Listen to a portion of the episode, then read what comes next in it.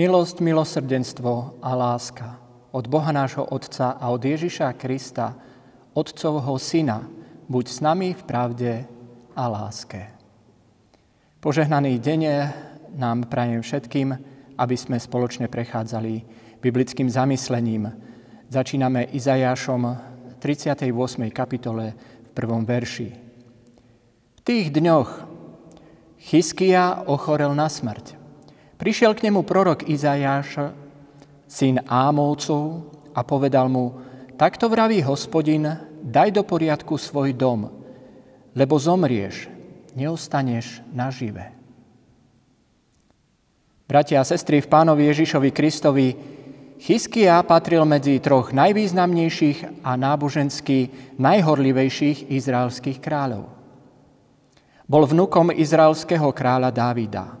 Chyskijov otec bol Achás a tento bezbožný kráľ si jedného dňa povedal, no keď Asírčania majú také úžasné chrámy a keď uctievajú tie rozličné božstva a keď sa im ešte aj takto darí, nuž, tak ja končím s Bohom Izraela, ktorému sa stále niečo nepáči. Chyskijov otec, teda v chráme postavenom veľkým kráľom Šalamúnom, odstránila oltár hospodinov. Dovliekol do chrámu cudzie božstva, oltáre a modloslužbu iných národov. Nuž, po takých otcoch majú synovia čo robiť však.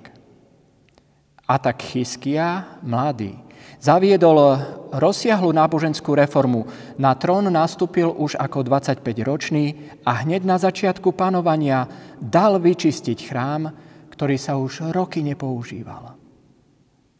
Po celej krajine Chyskia odstraňoval modlárstvo a Boží ľud viedol späť k uctievaniu hospodina.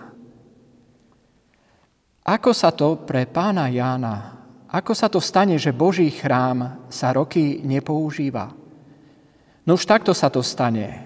Prestaneme komunikovať s pánom Bohom a niekedy aj on prestane komunikovať s nami. Prestaneme počúvať, čo od nás Pán Boh žiada. A nie Pán Boh, ale my si začneme určovať, čo je pre nás správne, čo budeme robiť a ako budeme žiť. Ako sa to ešte stane? Tiež sa to stane tak, že necháme prichádzajúce generácie, aby tiež sami rozhodovali, ako budú žiť.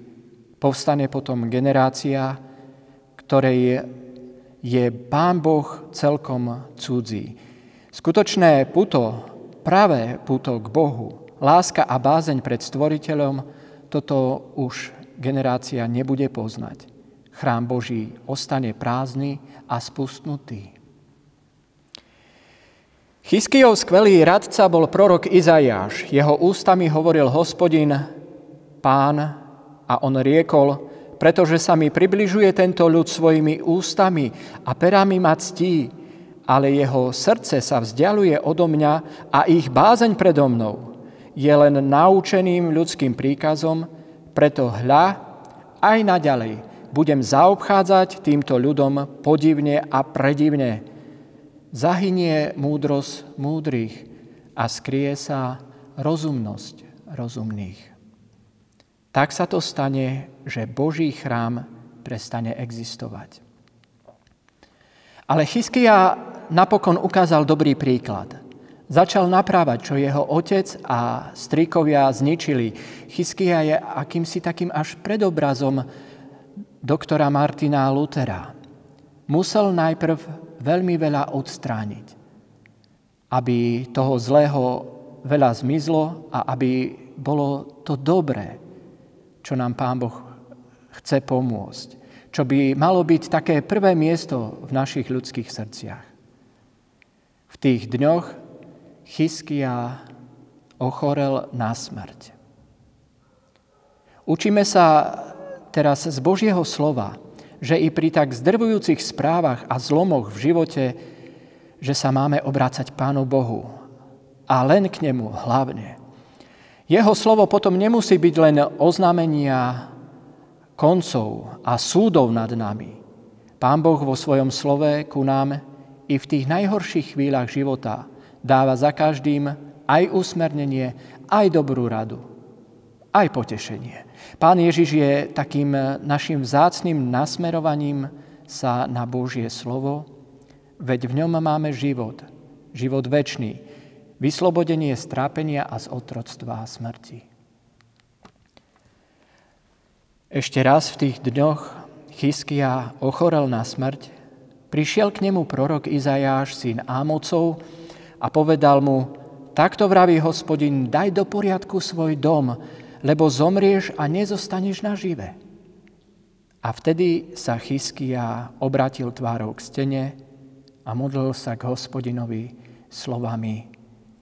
Ach, hospodine, rozpomeň sa na to, že som verne s celým srdcom chodil pred tebou a robil som to, čo sa tebe, Bože, páči. A Chyskia sa nahlas rozplakal.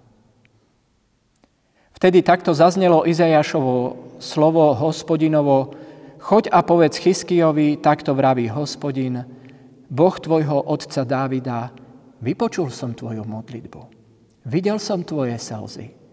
Aj hľa, pridám k tvojmu veku 15 rokov. Amen.